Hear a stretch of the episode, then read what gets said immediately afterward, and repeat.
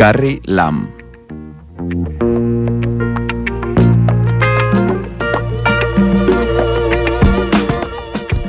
Opio. In 1966, I found my love. Protestas. In 1967, I had a it was. Kowloon. That situation took me by surprise. Now Somos Aitor Padilla Y David García.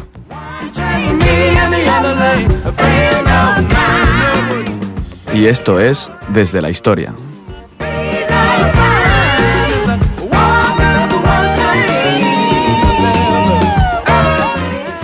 ¿Qué tal? Bienvenidos a Desde la Historia, tercer programa. Muy buenas, Aitor Padilla. Eh, buenas noches David. Pues sí, ya tercer programa. Estamos Finalizando ya el año. el año natural, pero no la temporada. Y bueno, con las palabras que hemos dicho, eh, ya se encamina bastante hacia dónde va a ir el, el programa de hoy. Sí, bu- bueno, con protestas puede ser difícil.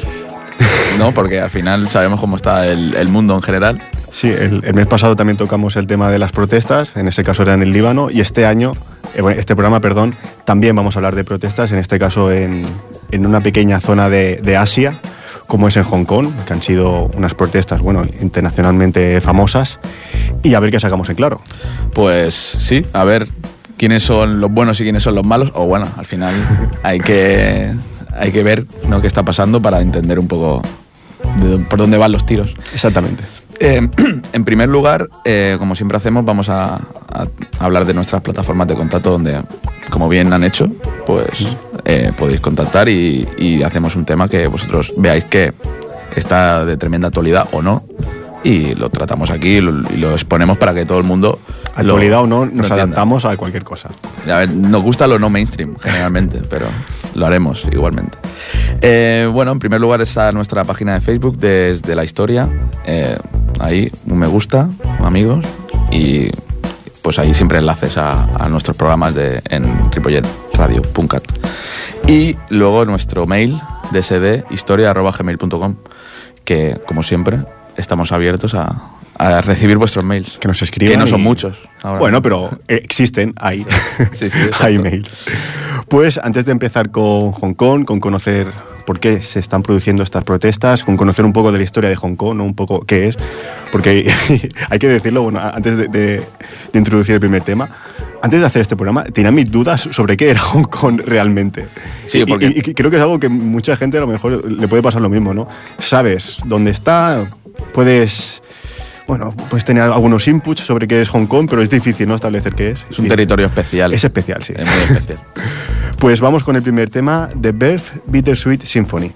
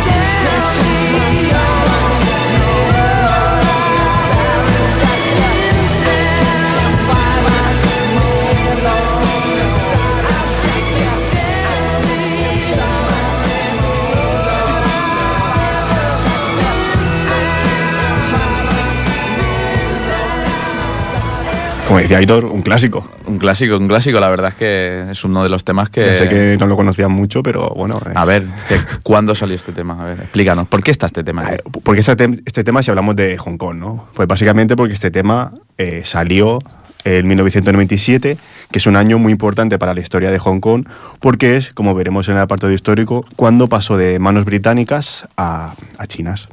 Entonces, bueno, comentar que ese mismo año la banda británica eh, The Verve eh, pues grabó su álbum Urban Hymns y que empezaba, la primera canción de este álbum era Bittersweet Symphony, que es uno de los grandes clásicos de los 90. Es, una, es una canción muy mainstream, o sea, Sí, sí, está...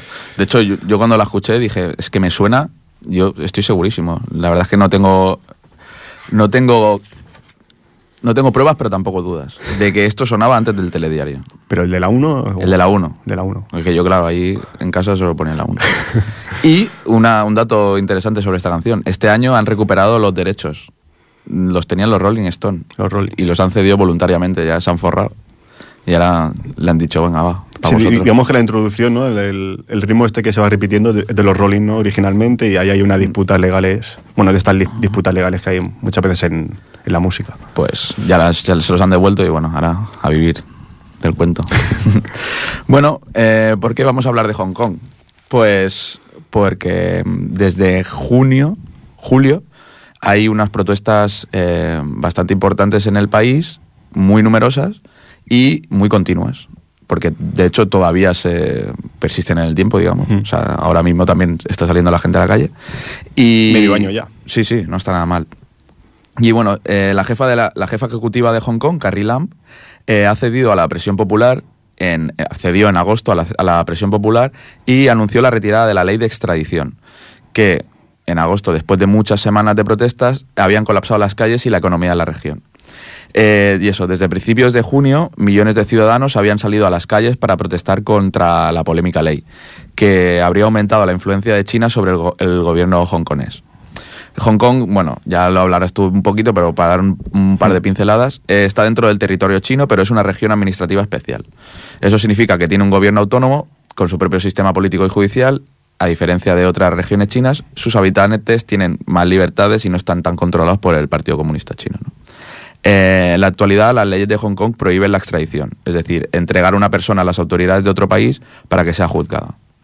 Eh, esta prohibición incluye la extradición a China, aunque sea el mismo país. O sea, Bastante curioso. eh, y aquí está el kit de la cuestión, ¿no? Eh, la ley que quería aprobar el gobierno de Hong Kong permitía extraditar a delincuentes penales acusados de delitos graves como asesinato o violación. De este modo podrían entregar a un joven, por ejemplo, un joven hongkonés a que la policía de Taiwán eh, lo está requiriendo, donde las autoridades le acusan de matar a su novia embarazada en 2018. Que esto tú lo ves y dices, pues, pues normal, eh, lo que tiene que pasar. Sin embargo, los opositores a esta ley aseguran que este caso era solo una excusa, para ceder poder ante China. Según numerosas ONGs de derechos humanos, una ley de extradición permitiría al gobierno chino detener y juzgar a muchos activistas y disidentes políticos chinos que se han refugiado en Hong Kong. Digamos que eh, la ley en sí tenía un, una buena, o sea, como un buen sentido, pero claro, eh, también estaba exponiendo mucho pues, a esta gente, la- los disidentes políticos de, de- de China. Eh, para muchos ciudadanos y activistas, aprobar la ley de extradición pues, hubiera significado perder derechos y libertades y por eso están protestando durante muchas semanas. Eh, aunque algunos manifestantes se han enfrentado a la policía con proyectiles y botes de humo, la mayoría de protestas han sido pacíficas. Los activistas han demostrado la fuerza de la movilización no violenta ocupando las calles e incluso el aeropuerto de Hong Kong. Que esto dio, Sí. eh, dio, esa fue una manera de la, de la cual el Tsunami Democratic, ¿no? O sea, aquí en el aeropuerto del Prat, pues salió de aquí. Em, Pero bueno, básicamente el, el kit de la cuestión es que protestan para mantener un poco su autonomía respecto a China, ¿no? Mantener la Exacto. autonomía de Hong Kong respecto a China, que no, que no, o sea, no ceder hacia, hacia ellos. Exacto. Eh, de hecho, bueno, que mucha gran parte de los manifestantes son jóvenes que son conscientes de la censura y la falta de libertades que hay en China y querían impedir que Hong Kong quedase gobernado por el mismo sistema. Mm. ¿no? Eh, de hecho, bueno, han conseguido que la ley de extradición no vaya hacia adelante, pero las protestas siguen porque eh, hay varias cosas que también eh, quieren cambiar. En primer lugar, eh, quieren que hagan un, una investigación a la policía porque consideran que han tenido un demasiada fuerza para reprimir eh, estas protestas. En segundo lugar, un su- sufragio universal, porque mm, el, tienen un- unas elecciones un poco extrañas. Digamos que la mitad de- del Congreso lo eligen los, los hongkoneses en elecciones y la otra mitad se lo eligen 1.200 integrantes de un comité de notables, que se considera allí. Y eso lo eligen ellos. O sea, mitad y mitad, ¿no? Sí, y, y eso tiene que pasar por la supervisión del Partido Mm. Comunista Chino. Hostia. Y hablando de, elecciones, pues casualmente en noviembre eh, hubieron elecciones a finales de noviembre y la ciudadanía de Hong Kong pues ha hablado alto y claro. Las elecciones municipales de, de- a finales de noviembre, vistas como un referéndum al fin y al cabo sobre las protestas pro democracia de los últimos cinco meses y la gestión del gobierno autónomo de Carrie Lam, han dado una victoria abrumadora a la oposición demócrata y un tremendo varapalo al bloque pro-chino, que sería los que están gobernando ahora. Eh, los pandemócratas han logrado al menos 387 de las 452 concejalías. O sea, es bastante ah, una victoria O sea, que- abrumadora. Que, la opción más rupturista con China, ¿no? Es- o sea, ha, ha ganado por, por Sí, bastante. Exacto. El resultado, eso, pues supone un enorme respaldo a las protestas, tanto más indiscutible por cuanto la población acudió a votar en masa, porque estos comicios se han convertido en los de mayor participación jamás habida en la historia de, de Hong Kong. han votado eh, 2,94 millones de personas, que es un 71% del censo electoral, eh, 13 puntos más que en 2016. O sea, No está mal. la gente se ha movido. ¿no? En todo el territorio autónomo, sin más excepción que las remotas islas exteriores, que es donde 8 de sus 10 concejalías se destinan a los jefes de poblaciones rurales que apoyan al bloque conservador, que es el bloque pro-chino, se inclinó por dar un histórico voto de castigo al gobierno y a los partidos que le apoyan. Eh, ahora, pues esto, los pandemócratas van a controlar el 17 de los 18 distritos hongkoneses. O sea, es que prácticamente ha cambiado mm, todo.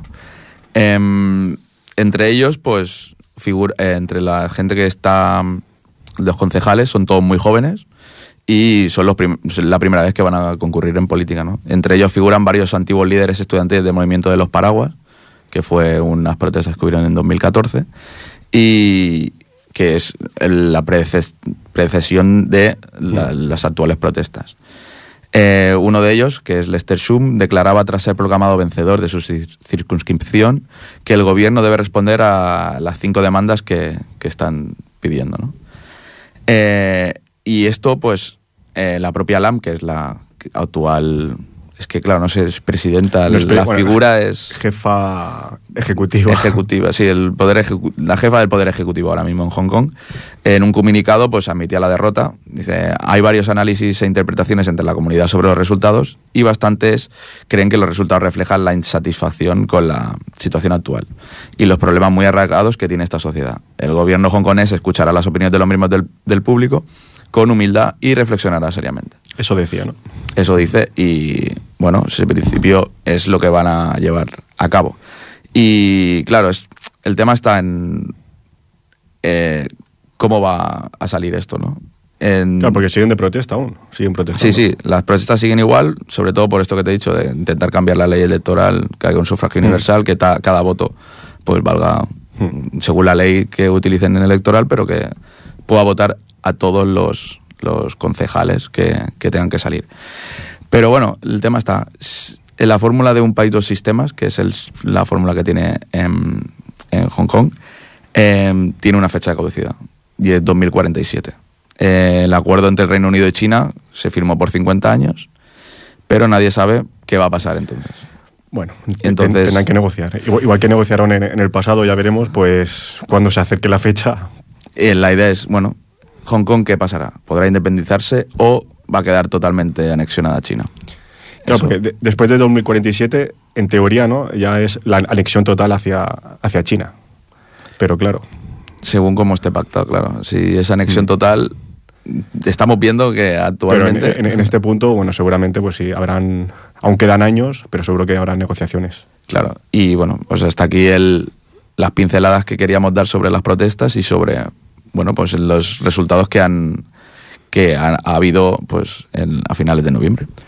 Pues hablando de las protestas, hay una canción que se está haciendo bastante viral entre, eh, entre los protestantes que se llama Gloria Hong Kong. Y es, bueno, básicamente es una canción que la terminaron a finales de, de agosto de este año, coincidiendo sobre todo, bueno, cuando, cuando la protesta era más, a lo mejor más activa.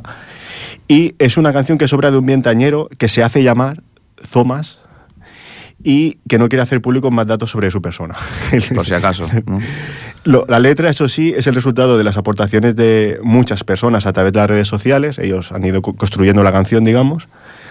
Y desde que se subió su primera versión a internet en septiembre, muchos manifestantes la cantan en las protestas y se ha hecho muy popular en, en Hong Kong. Y vamos a, vamos a escuchar este himno. Antes de poner el himno, la bandera de Hong Kong, Aitor.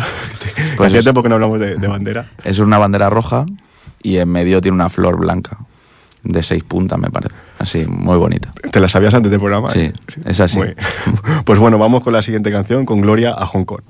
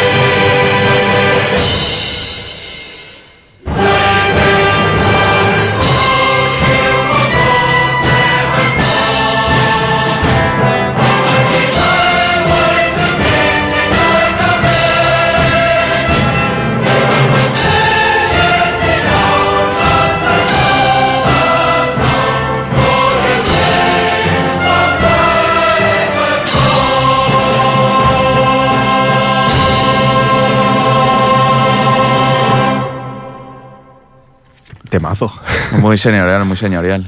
Lo que esto habrá que subirlo luego en el tema que nos queda al final. ¿no? No sé, a, a mí me ha encantado, o sea, un tema emocionante, sencillo. no Es sé. curioso que una persona de 20 años lo haya compuesto, ¿no? O sea, como... Sí, bueno, suena mucho a himno, Sí, a eh. himno nacional. Exacto, bueno, parece curioso. bueno, suena bien, ¿no? Suena a, a himno serio, ¿no? De, Sí, sí, y hay... bueno, me imagino que si vas, estás ahí en persona y 800.000, como por ejemplo la última protesta que ha habido, 800.000 personas en la calle la cantan a la vez, pues igual, o se sea, tiene que estar... te ponen los pelos sí, de punta.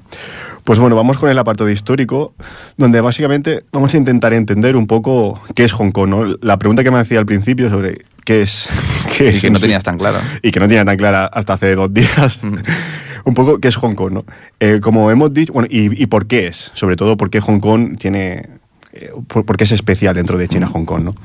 Hong Kong, como bien hemos dicho, es una de las dos regiones administrativas especiales que exi- existen en la República Popular China, junto con Macao. Y También Sí. luego hablaremos un poquito sobre Macao, alguna pincelada. Pero tanto Hong Kong como Macao pues, son estas dos regiones administrativas eh, especiales. La región de Hong Kong está situada en el sudeste de China, en la costa que da al mar de la China Meridional, y tiene algo más de mil metros cuadrados divididos entre tres departamentos. Es importante porque luego iré explicando la historia de cada departamento, más o menos.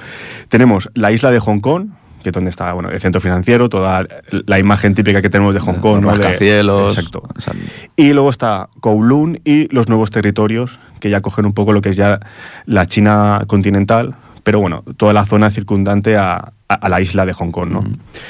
Eh, como es lógico de suponer, ya entrando un poco en la historia de Hong Kong, pues bueno, eh, esta historia siempre ha estado vinculada al imperio chino, ¿no? Siempre eh, ha, estado, ha formado parte del imperio chino Hong Kong. Pero esta situación cambia a partir de la primera guerra del opio, importante, la primera guerra del opio, que ocurre a mediados del siglo XIX.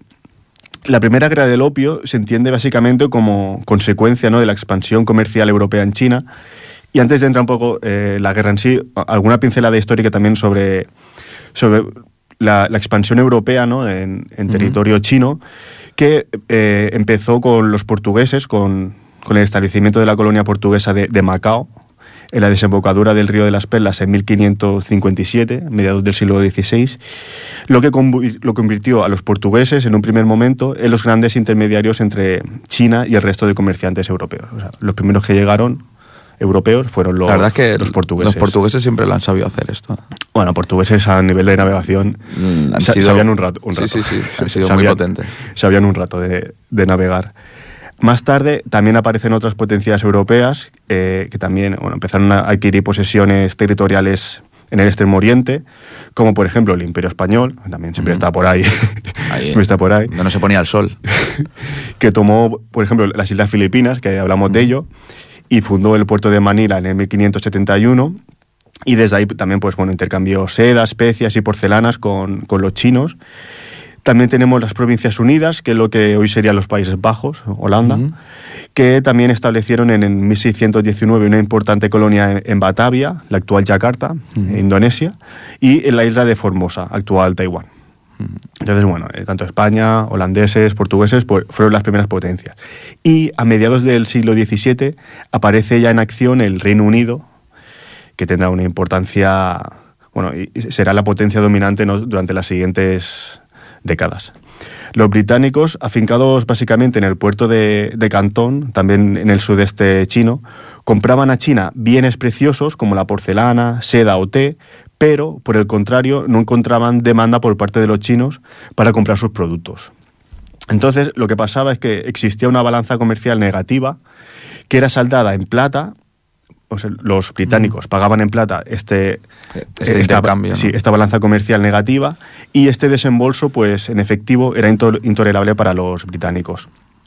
Entonces dijeron, eh, eh, esto no puede ser, no puede ser que estemos aquí pagando por comprar. Sacaron la navajilla, sacaron la navajilla y dijeron, vamos a ver. Entonces, ¿qué dijeron? Eh, buscaron otra vía para cuadrar la balanza y la encontraron mediante la venta de, de opio producido en la India, que introducían ilegalmente en China y vendían en plata a través de comerciantes privados británicos. Dijeron, bueno, los chinos no quieren nada que nosotros le ofrezcamos, pues le vamos a ofrecer droga. vamos a ofrecerle directamente A ver droga, si ¿no? dicen que no. Exactamente. Y bueno, el comercio del opio pues comenzó a desarrollarse, a crecer más y más y ya en el 1839 pues suponía un grave problema de salud pública para, para China, ¿no? donde amplias capas de la población eran ya adictas y destinaban hasta dos tercios de sus ingresos a, a comprar la, O sea, la droga. Lo que es la venta del opio empezó a, a principios de siglo. No, empezó ya en, en el... Bueno, a finales del siglo XVII Vale. fue avanzando y ya en 1839, que es, un- es cuando empieza la primera guerra del opio, como veremos, durante esta primera parte de la década de, bueno, del, del siglo XIX, pues es cuando se desarrolla la, el- la comercialización del opio, de la droga, y cuando la gente pues empieza a consumirla y, cuando supone un, un riesgo ¿no? para la salud pública de, de China. Eh, claro, entonces el gobierno chino, en este caso era el emperador Donggan, tomó medidas al respecto y ¿qué hizo? Pues prohibió el tráfico de opio en China. Lo prohibió directamente porque era un problema. Destruyó multitud de mercancía e inculpó a muchos contrabandistas y funcionarios corruptos británicos. Y claro, ¿cómo les sentó esto al Reino Unido? Lo que hicieron es pues, declarar la guerra en el 1839, que es lo que Que es cuando empezó la guerra. Declaró la guerra. O sea, es una guerra básicamente por motivos comerciales, como podemos ver. Como lo que sería una guerra de bandas, pero llegado, llevado a Llevado- más. Al final, yo quiero llevado vender mi droga en este sitio y no me dejan. Pero bueno, al final, la base de todo es siempre la economía. Sí, no, evidentemente, claro. eh, en un extremo o en otro, la base de todo siempre es la economía y, y el comercio. El- la guerra en sí se decidió favorablemente para los británicos, duró tres años, o sea, es una guerra muy, muy corta. Se decidió para los británicos mediante la táctica de gunboat diplomacy, que significa diplomacia de cañonero, que hace referencia a hacer demostraciones de fuerza para resolver un conflicto. O sea, lo que hicieron básicamente es, eh, ante su gran superioridad na- naval del Reino Unido, pues con eso ya China se vio forzada pues básicamente a buscar un tratado de paz, porque veía que no podía competir contra, contra los O británicos. sea, realmente, o sea, ¿era directamente a ellos o lo demostraban así en plan? No, lo mira, lo que no. mira lo que traemos. Exactamente, en sus costas, oye, eh, Traemos esto. no, no podéis competir contra nosotros. Tú verás. Eh, Se- se sacaron bola, ¿no? Un poco, sacaron somos- bola y dijeron, Sí, es sacar bola. Dijeron, somos la primera, la primera potencia mundial. eh, vosotros mismos. si queréis perder. Seguir fumando opio, por favor. Y básicamente, pues China se vio forzada a firmar un tratado de paz, que será el Tratado de Nankín en el 1842, que esto es importante porque luego también lo iremos repitiendo, será el primer, el primer tratado de una serie de tratados que los chinos llamaron después tratados desiguales. Si al final que ganan la guerra, ¿no? Claro. O sea, a ver. Sobre todo, este es, es un tratado desigual, podemos decir, porque, según este tratado de Nankín, China debía indemnizar al Reino Unido por los costes de la guerra, habría cinco puertos donde los británicos pudieran comerciar libremente y cedía la soberanía de la isla de Hong Kong. O sea, a los británicos les salió O sea, no, redondo. No te voy a pegar, pero dame el bocadillo. Sí, sí, de- no digo, o sea, salió ganando Reino Unido claramente. Entonces, eh, importante lo que digo, cedió la soberanía de la isla de Hong Kong, no de Hong Kong como conocemos hoy en día, que hemos Sí, dicho no, está- que está compuesta de... Recordemos, el, es eso, el Hong Kong está formada por la isla de Hong Kong, Kowloon y los nuevos territorios. La isla ya la tenían en el 42 y para conseguir, para conseguir Kowloon también fue a partir de un tratado, en este caso el de Tianjin, que fue después de la Segunda Guerra del, del Opio. Es una guerra muy similar, fue entre el 1856 y el 1860, o sea, básicamente 20 años después de la primera. Y, y es lo que digo, tiene motivaciones muy similares a la, a la primera guerra del opio, o sea, básicamente comerciales, aunque en esta pues empe- empezaron a participar otros actores que querían repartirse un poco el pastel de, de China, ¿no? Como Francia, Rusia, Estados Unidos. Dijeron, bueno, aquí si hay mercado, pues vamos a... Entonces, pues ahí fueron participando. Entonces, el Tratado de Tianjin, que es del 1860, también es otro de los tratados desiguales a los que hacen referencia los chinos y significó la cesión de más puertos para el libre comercio, o sea, más aún, la apertura de embajadas y en, en la capital china y también legalizaba definitivamente el comercio del opio. Vamos a comerciar esto porque... No, ganaron dos guerras y no vea. Y además, como hemos dicho, el Reino Unido sumaba a la isla de Hong Kong el territorio de, de Kowloon. O sea, ya solo le faltaba los nuevos territorios para completar Mm. eh, Lo que es la actual Hong Kong. la actual Hong Kong. Perfecto. Eh, para completar la actual Hong Kong pasarían 38 años más, hasta 1898, en la llamada Convención para la Extensión del Territorio de Hong Kong. Esta convención eh, se dio después de, de otra derrota militar china, esta vez contra Japón, o sea, no es contra, Mm. pero contra Japón perdieron por el control de Corea. La verdad que China se- siempre sale perdiendo. Mm. Sí, parece mentira que al final Sí, luego, sean tan potentes. mira, se, se- se han Sa- repuesto. Saben salir, saben salir. se, se han repuesto, pero aquí han, han perdido tres guerras seguidas y vamos. Entonces, claro, perdieron y muchas naciones pues se aprovecharon de esta situación de debilidad no para recibir concesiones por parte de, de China. Oye, dame este puerto, Qué dame- carroñeros. dame esto, dame lo otro. Qué carroñeros. Eh, el mundo es así. Y el Reino Unido dijo, bueno, eh, yo también tengo que estar aquí. Me falta una cosa. Me falta una cosa. Entonces, según esta convención, los nuevos territorios fueron, eh, o sea, los nuevos territorios, que es la parte, digamos, que le faltaba al Reino Unido, fueron arrendados al Reino Unido por 99 años sin pago de alquiler, expirando el contrato este el 30 de junio de 1997. Ajá. Ac- aclarar, importante. importante. O sea, se arrenda, digamos, los nuevos territorios, pero las otras dos regiones, la isla y Kowloon, siguen siendo británicas a perpetuidad. ¿Vale? Eso sigue a perpetuidad. Pero eso, los nuevos territorios se quedan arrendados 99 años. También son tratados un poco extraños. ¿eh? O sea, arrendar Sí. un territorio 99 años. Sí, 99 años y además sin cobrar, claro. Sí. Eh, hasta el 97, o sea, mucho. Así pues, durante 99 años, Hong Kong ya está formada, digamos, eh, con, lo- con las tres regiones, fue administrada como colonia británica, Mm. sin ningún problema, excepto, sí que es verdad, entre 1941 y 1945, cuando Japón la ocupó.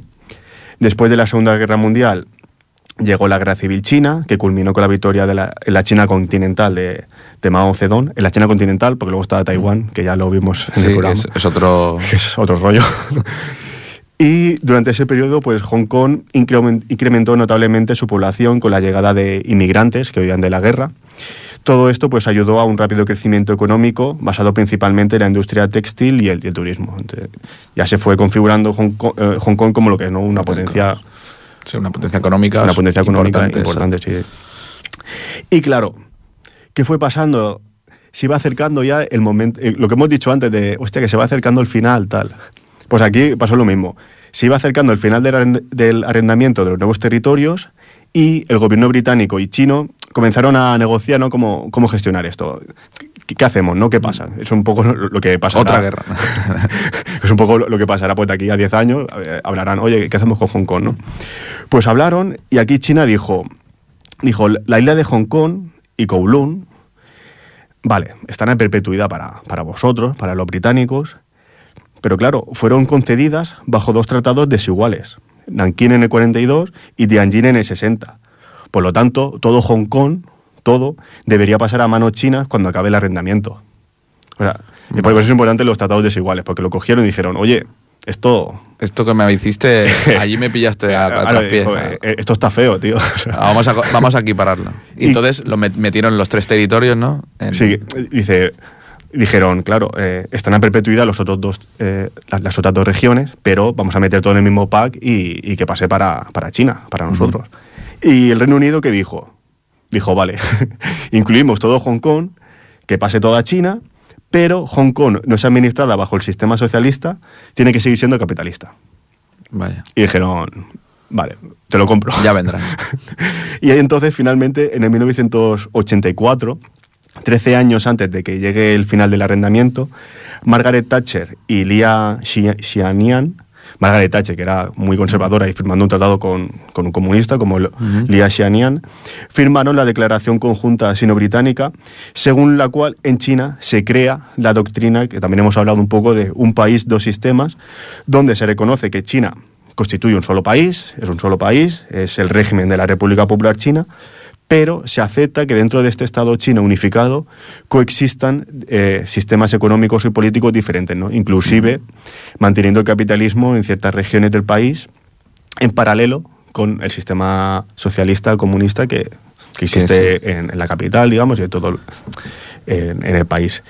Finalmente, en el, el 1 de julio de 1997 se produjo la transferencia definitiva y Hong Kong pasaba oficialmente de ser territorio británico a ser territorio chino, Pero aunque con estas especialidades. con esta especialidad de que seguía siendo pues eh, capitalista, básicamente, un, un- un territorio capitalista.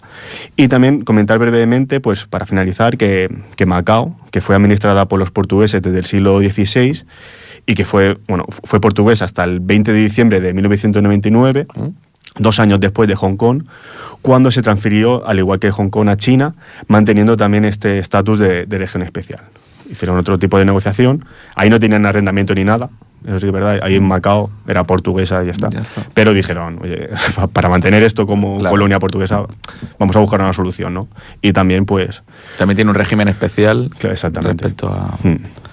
Bueno, al final so- son, son puertos importantes del sudeste chino, ¿no? O sea, eh, eh, y de, de hecho están bastante cerca. De hecho, ahora, bueno, luego lo buscas si quieres. Creo que hay un puente que es el más largo del mundo que va de Hong Kong a Macao. Ah, pues ahora, Ahora lo, lo buscaremos. Y vamos a introducir ya el, el siguiente tema. Vamos con Dragon Force, Through the Fire and Flames.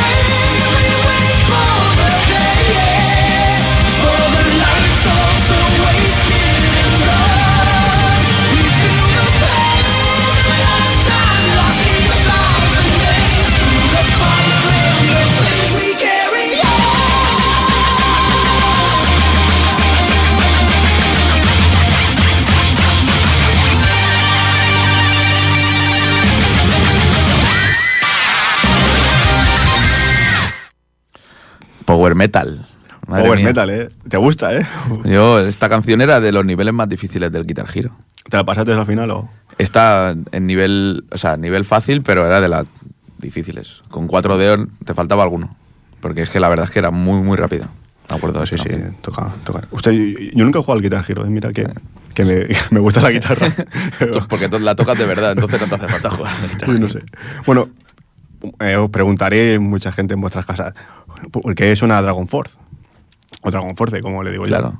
Pues bueno, eh, antes de todo, de contestar a la pregunta, decir que, que es una banda británica de, de power metal, como bien has dicho, formada en el año 1999 en Londres y compuesta por músicos de China, Reino Unido, Italia, Francia y Ucrania.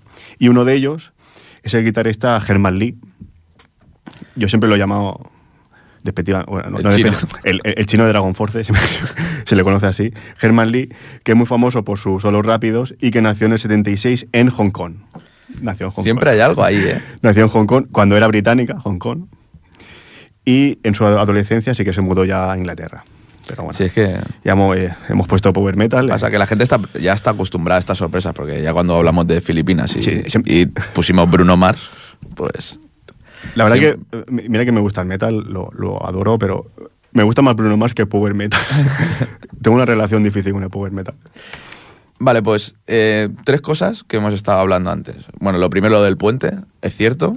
Eh, es el puente más, más largo del mundo y tiene 55 kilómetros. Esa es una burrada. ¿eh? Para hacernos una idea, Pues sería como de Ripolleta, ir, y- ir y volver dos veces y media de, de Ripollet a Barcelona. Más o menos. Son 20 kilómetros. Pues. algo más gráfico. Pues claro, ahora 55 kilómetros, pues de aquí a, a Tona. Vic. Uf, está lejos, ¿eh? De aquí a Vic, más o menos. Está lejos. Creo, ¿eh? Algo así, es bastante... Manresa. Una burrada. Manresa, ¿no? Manresa puede ser también. O sea, sí, sí, no. Que sí, es un, es un, un puente que eh, une Hong Kong, Zhuhai y Macao.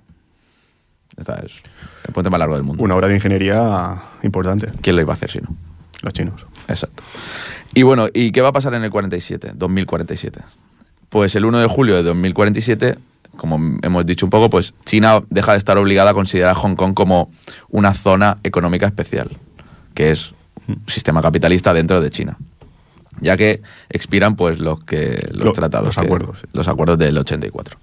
Eh, O sea, pa- pasa a ser tan comunista como puede ser Shanghái o... eso se verá. o. Nadie sabe a ciencia cierta lo que va a pasar, pero las opciones son dos. o territorio uigur. Eh, lo- las dos opciones son dos. Que Pekín decida mantener el sistema capitalista y dejar las cosas tal y como están, o que decida suprimir la zona económica especial, extendiendo la llamada ley básica. Que la ley básica es el sistema comunista puro y duro, que es lo que es en China. Eh, dicen que los expertos políticos, economistas y especialistas hongkoneses consideran este escenario poco probable. O sea que seguramente no- lo que hagan es prorrogar ese acuerdo. Eh, no, O sea, o sea, exacto, sí, prorrogarlo. Hmm. Lo que, sin embargo, entre la población sí que hay cierto pesimismo, como si supieran que su ciudad, la ciudad de Hong Kong, tiene los días contados y que se le va a venir encima la República Popular. Hombre, a ver, si hacen lo de la ley, la ley básica, ¿no es? Si hacen lo, lo de la ley básica, viendo cómo está el panorama hoy en día, Eh, se, se va a liar. exacto. Es bastante probable, ¿no? Que, que haya muchas protestas. Igual, claro, ya al final es, ya saben, se han acostumbrado y funciona así. Mm, sí. También es. Hong Kong les vale mucho porque es una de las potencias de falsificaciones más altas. Porque en China está prohibido, pero en Hong Kong no. Entonces, bueno, al final. Mantener eso ahí, pues. Es, bueno, es un win-win, ¿no? No, claro, a- algún rédito también sacará. Exacto. Es, es lo que hay. Sí, sí. Es economía. ¿no? No, al final, si, si económicamente le sale rentable a China que Hong Kong sea así, lo, lo van a mantener. O sea, no hay. Les da igual. No hay tutía, como se dice. No son tan puristas ya. No son tan puristas. No, re- realmente no. Y bueno, de lo que he hablado antes, que he hablado así, luego lo estaba pensando y he dicho, "Uy, que igual no lo explica muy bien. Las protestas están continuando en, en Hong Kong, eh, no solo por, ya han conseguido ¿no? que derogue la ley de extradición, pero también, eso, como he comentado, eh, reclaman una investigación independiente sobre el comportamiento de la policía. Eh, una que no he comentado, que es la liberación sin cargos de los detenidos durante las protestas, porque son miles de detenidos. Y el sufragio universal. en las elecciones al legislativo para nombrar el jefe de gobierno autónomo, que sería en lo que hará era Carrilam. ¿no? Em, hasta ahora solo han conseguido eh, una de sus exigencias, que es la retirada de la ley de extradición.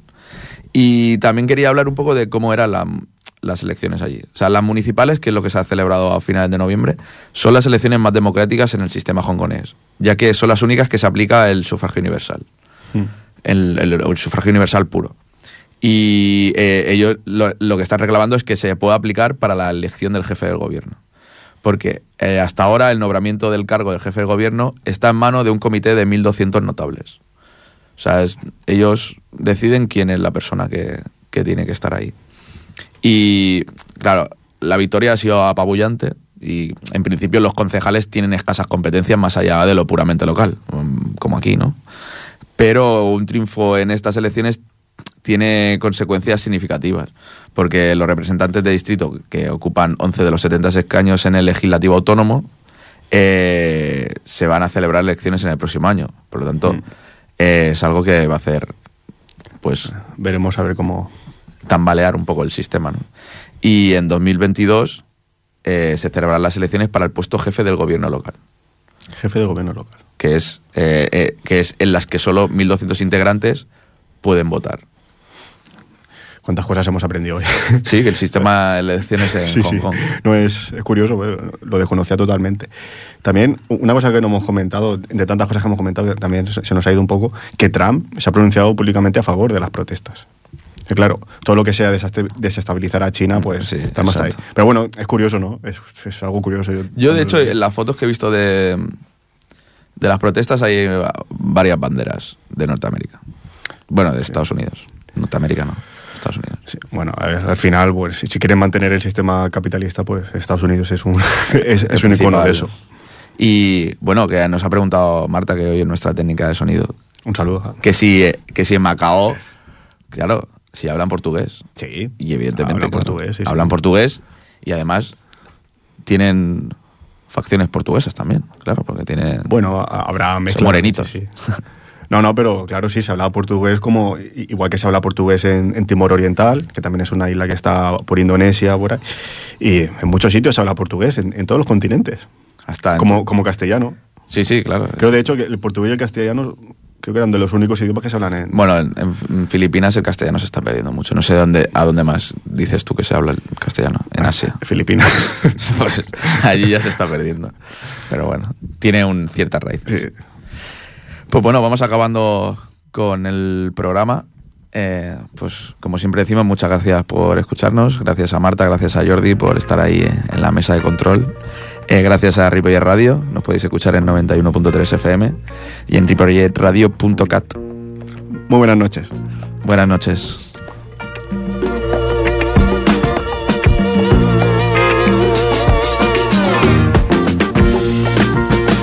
1966 I found my love. In 1967 I had a all it was. And as my time went by, I was satisfied till I just to wish on to be myself.